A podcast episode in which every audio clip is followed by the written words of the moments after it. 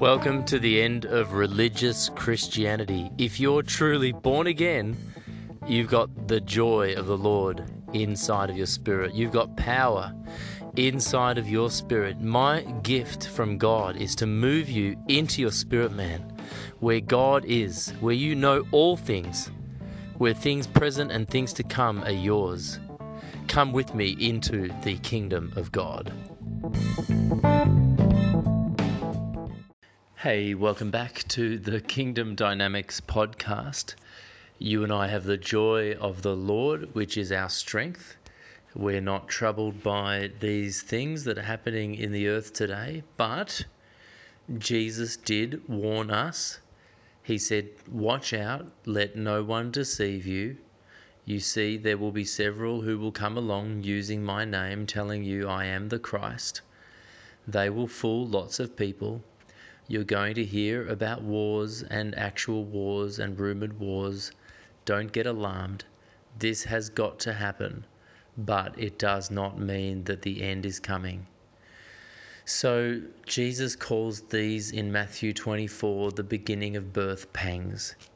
So, from a kingdom perspective, we know that God is beginning to shake the heavens and to shake the earth we know that God is shaking what can be shaken, so that what remains is the Word of God.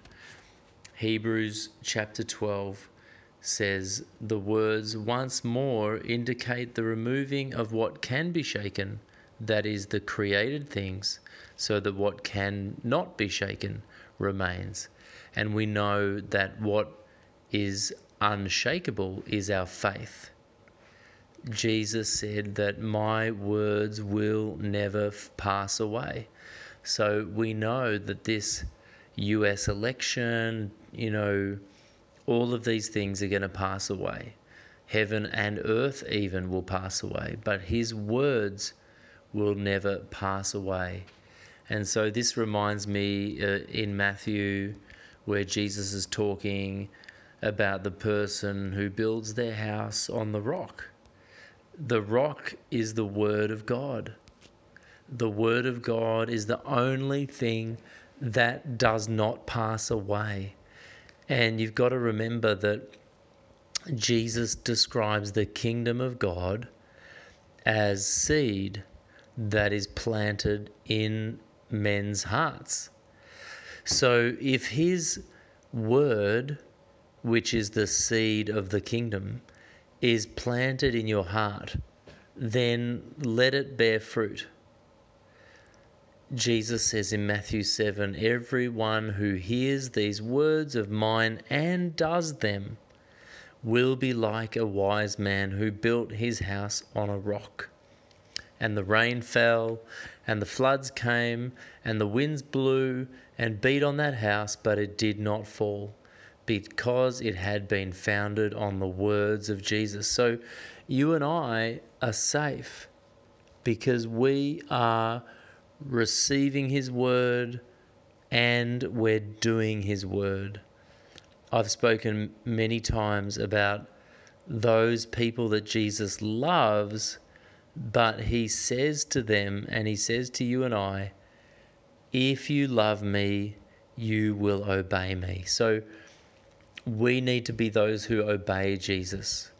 Jesus says, don't get divorced, you know, except for marital unfaithfulness. So we cannot get divorced. So are you going to be one who obeys the word of God? We need to be really vigilant these days. These are the days that the love of many grows cold. I said, These are the days that the love of many grows cold. These are the days that there is a great deception. It says in 2 Thessalonians chapter 2 that the coming of the lawless one is according to the working of Satan with all power, signs, and lying wonders. This is happening now. This is the Antichrist. This is the coronavirus. It says, and with all unrighteous deception among those who perish because they did not receive the love of the truth. It says in another part of the Bible, 2 Thessalonians, that they exchanged the truth for a lie. It goes on to say they that they might be saved. And for this reason God will send them a strong delusion that they should believe the lie, that they all may be condemned who did not believe the truth but had pleasure in unrighteousness. So there really is an epic battle going on. But guys, I don't want you to get lost in the politics. I don't want you to get lost in the coronavirus or the economy. As Jesus said, all of these things are the beginning of birth pains. And as I have said in previous podcast episodes, the I saw a picture where the father showed me that he had touched Jesus on the shoulder as though to say, Get ready. The Father wasn't sending him back, but he was saying, Get ready, I'm about to send you back. 1 Peter 5 says, Be sober and vigilant, be on alert. Your adversary, the devil, prowls around like a roaring lion, seeking someone he may devour but resist him firm in your faith, knowing that the same experiences of suffering are being accomplished. I love that. Accomplished by your brothers who are in the world. After you have suffered for a little while, the God of all grace, who called you to his eternal glory in Christ, will himself perfect, confirm, strengthen, and establish you. Hallelujah. Colossians chapter 4, verse 2 to 6. Continue earnestly in prayer, being vigilant with thanksgiving, praying for us also that God would open a door for us. So we know that there's concurrent things happening right now. Yes, there's the rise of the Antichrist. Yes, there's the coming of the one world uh, government agenda. Yes, there's the potential for the mark of the beast to be to be imminent right now. Yes, there's the love of many growing cold. You know, Jesus warned us against being offended. Jesus warned us against that. He said, you know, be careful. He said offenses will come, but but woe to he who who who the offenses come. So I really feel the heart of God today saying to us to stay awake, to pray, you know, not out of fear, but there really is a great deception. There really is a great delusion. Darkness covers the earth, but concurrently, a glory, the, the light rises above among us. And so I feel like we are awake. We are alive. By the grace of God, we are alive. And I feel like it's a, a garden of Gethsemane for the church like when Jesus was praying and sweating blood and the disciples were falling asleep. I feel like now we are the church. We are the church, the body of Christ in the church is going through a Garden of Gethsemane sort of experience before the rapture, before the end comes. I'm not saying that it's going to happen now or next week or next year, but these things are, are happening, and we're, this is the beginning of birth pangs. What that means is the shaking is going to increase. You know, maybe we're one on the Richter scale, maybe we're two, maybe we're three, but we know that when the earthquake gets to 12 or 16, that's not going to be fun. So, but what I'm saying is it is going to increase. It is going to increase. So, it's going to increase with the spreading of the gospel. It's going to increase with with signs and wonders in the church. It's going to increase with people being saved. Yes, I believe it's both and both a worldwide revival, both water baptisms in millions of people, but it's also going to be the great falling away. And so, this is just a message to you guys to love God, to be a lover of the truth, to to pray. Um, what I'm trying to tell you really is you're gonna encounter troubles. You know, but to don't lose sight of God. You know, your church might go off the rails, your pastor might go off the rails, your wife might go off the rails, but you stand, you pray, you don't change. You put on your love. You put on your love language. You pray. You fast. You pray in tongues. Jesus said, My yoke is easy and my burden is light. So remember, no matter what is going on, you can stay in the truth. You can stay in love. Don't get distracted by the things that are going on in the world. I'm just going to read you a note this is a note from my personal journal. Uh, so God was was speaking to me, and I wrote this down. I am preparing the church with battle array. She must bring in the harvest. The time is very short.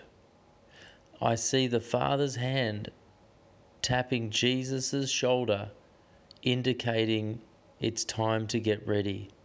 The church is rising. She has been prepared. The bride who is awake now is a warrior bride. We are the generation that sees Jesus come back. Everything begins to unravel with Israel. Look to me, I prepare a table before my church in this season, you really don't have to worry about anything. The army provides, the angels provide, they mean business. We have to preach to the whole earth before the deceiver comes and be deceived. The Antichrist is rising. Read Psalm 62. We have got to present the gospel to everyone on earth before the mark of the beast comes, before they get sucked into the matrix, before they implant their brain into the computers. The church will go out. The church will go out. I know that seems a bit crazy, a little bit about the matrix and and who knows whether we're going to have brain implants. But what we do know from the Bible is that a great shaking has occurred and a great tribulation has come. And we don't know whether Jesus is coming back today or in a hundred years, but we know that we are in the last days. We know that there is a great falling away. And I just really feel the burden um, of offense. I, I really feel just love people. Please, please love people. Please, it doesn't matter what they did. Remember, God forgave you. God forgave you and I. Jesus said in Luke 17, There will always be temptations to sin, but what sorrow awaits the person through who they come.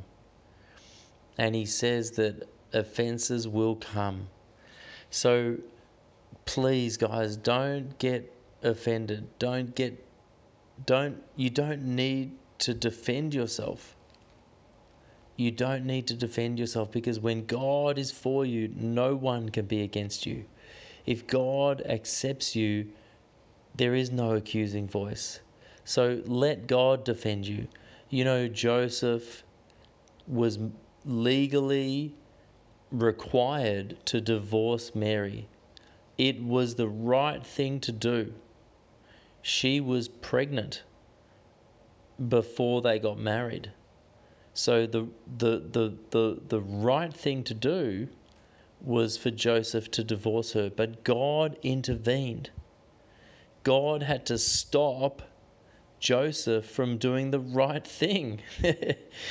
That's where you need to be.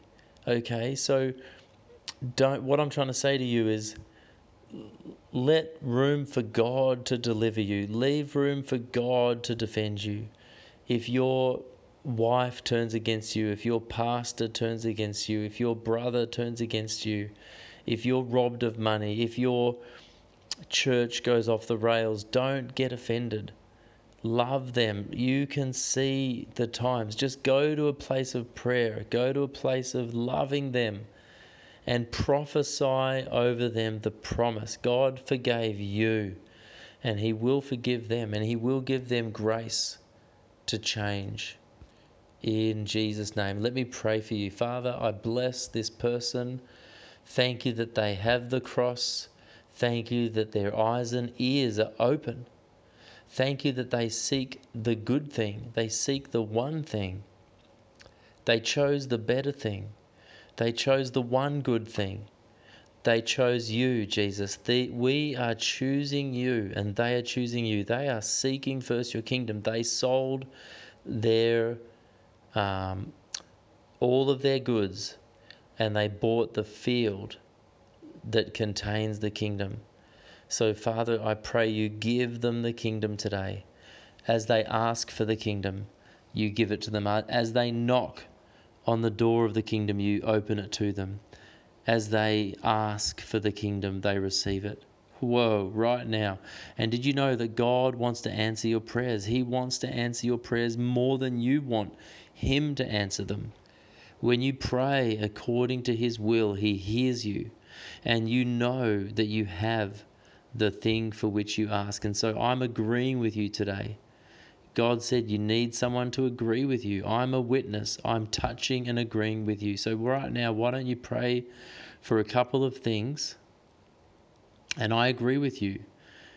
If you're praying according to the word of God, let's not be legalistic, but God wants to give you the desires of your heart. Why don't you ask Him for that? Some things you're not asking because you don't believe. Some things you're not asking because you doubt. Some things you're not asking because you're not quite sure. But just ask.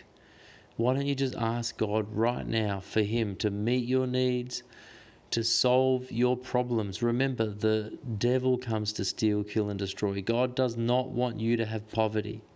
He does not want you to be homeless. He doesn't want you to be bankrupt. He doesn't want you to be sick. He doesn't want you to need to be on medication. He wants you to be physically free, emotionally free, mentally free, financially free, socially free, spiritually free.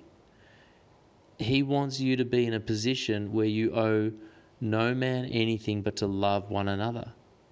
Just think about this. I, I often think like if you found yourself in the middle of nowhere in the desert no food, no water, would would you be okay?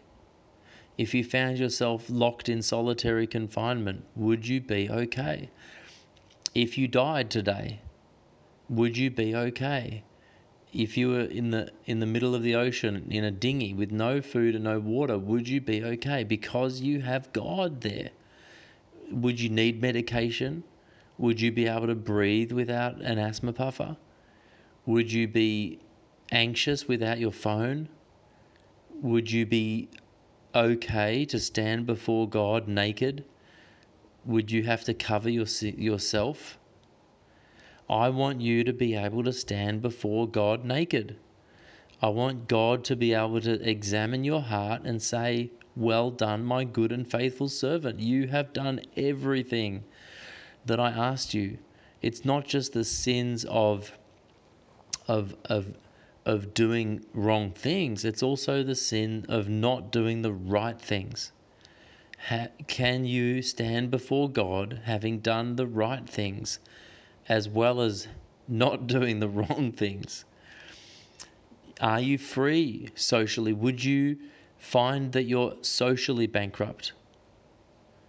Would you be in that solitary confinement thinking, I wish I had said goodbye to my family. I wish I had told my brother, my father, that I loved them, that I forgave them.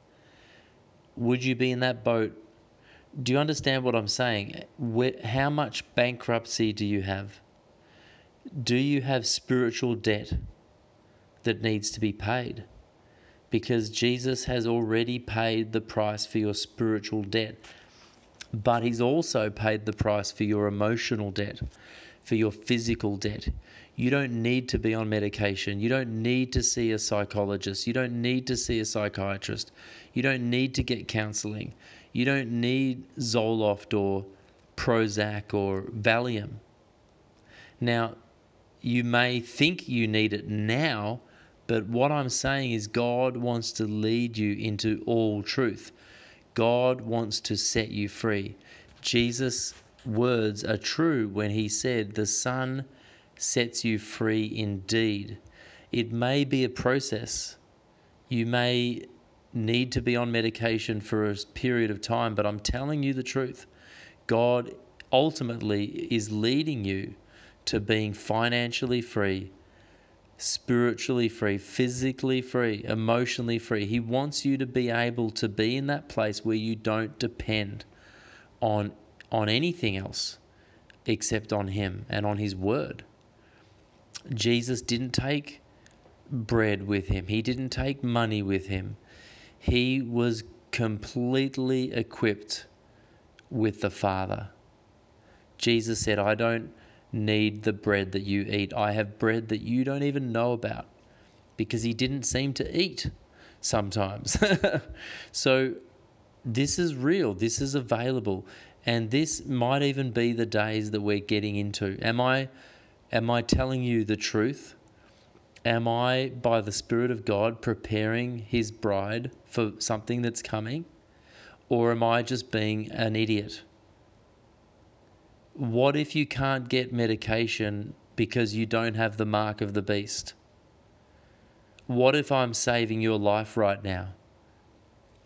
What if two months from now or a year from now you don't receive the vaccine or you don't comply to whatever totalitarian regime comes next?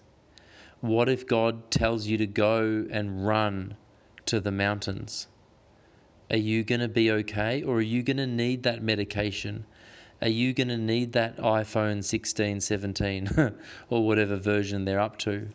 I'm setting I'm telling you the truth. You and I are being required by God in love.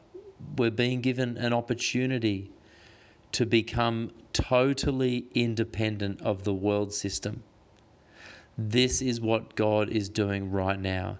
He's wanting the church, number one, he's shaking the shackles in the church so that you and I are not tethered to religion, so that churches are not tethered to their build, building funds and their finances, so pastors aren't tethered to the approval of their congregations. He's removing the political spirit from the church. He's removing the religious system from the church. I see the drive shaft being exchanged and and and plugged into the chassis. The wheels and and the the chassis are in order, but it's the drive shaft that's being exchanged. He's putting in a drive shaft of power. He's putting in a drive shaft of the Father's love. He's wanting to lead the church with fathers who will demonstrate the kingdom of God with power, with signs and wonders following, with, with, with fire and the power of the Holy Ghost. There's going to be deliverance ministry coming to the church. There's going to be confession of sin publicly. There's going to be seven days a week church services, and it's going to be fun. And then some of those pastors and leaders who have been controlling, God's going to forgive them. God's going to move on them. And they are actually going to lay down their administration gift. They're going to lay down their leadership gift. And they're going to watch with awe as God manifests himself. And the church, no man is going to lead the church there may be leaders and deacons and, and, and all that, but the Spirit of God is going to have free rein in the church. But you know what? Then the good news for those leaders is that God is going to ask them to pick it up again after a season and a time if they are willing to lay it down. God will cause them, that man, to pick it up again and to take it to the rest of the world. I really believe rev- revival is coming to Melbourne. And there are going to be revivalists coming out of Melbourne, many, many revivalists, and in Melbourne. You know, I never thought of myself as a revivalist, but but you catch the fire. You just catch the fire and you become a revivalist. What does that mean? It means that you, oh, you wake up. You thought you were awake, and then you wake up. You know, you thought you were on fire, but then you really catch on fire. So you become a revivalist when you wake up and you catch fire. And you have what happens, the difference between a real revival and, and, and, and not a real revival is that fire burns. It's, it's going to be easy because fire burns. What, what does that mean? It means that you don't, you don't have to fake it when you've got fire because you cannot touch something without it catching on fire. That's why it's so amazing. That's why it's so beautiful. That's why it's God. That's why people flew to Toronto and to other places in the past. And I'm not saying that God's going to do that again, the same. But what it means is you you're going to catch fire. So if you want the fire, just put your hand up and say yes. And I feel like God says, I see that hand, you know, I see that hand. Father, would you breathe fire on these people in Jesus' name? Amen.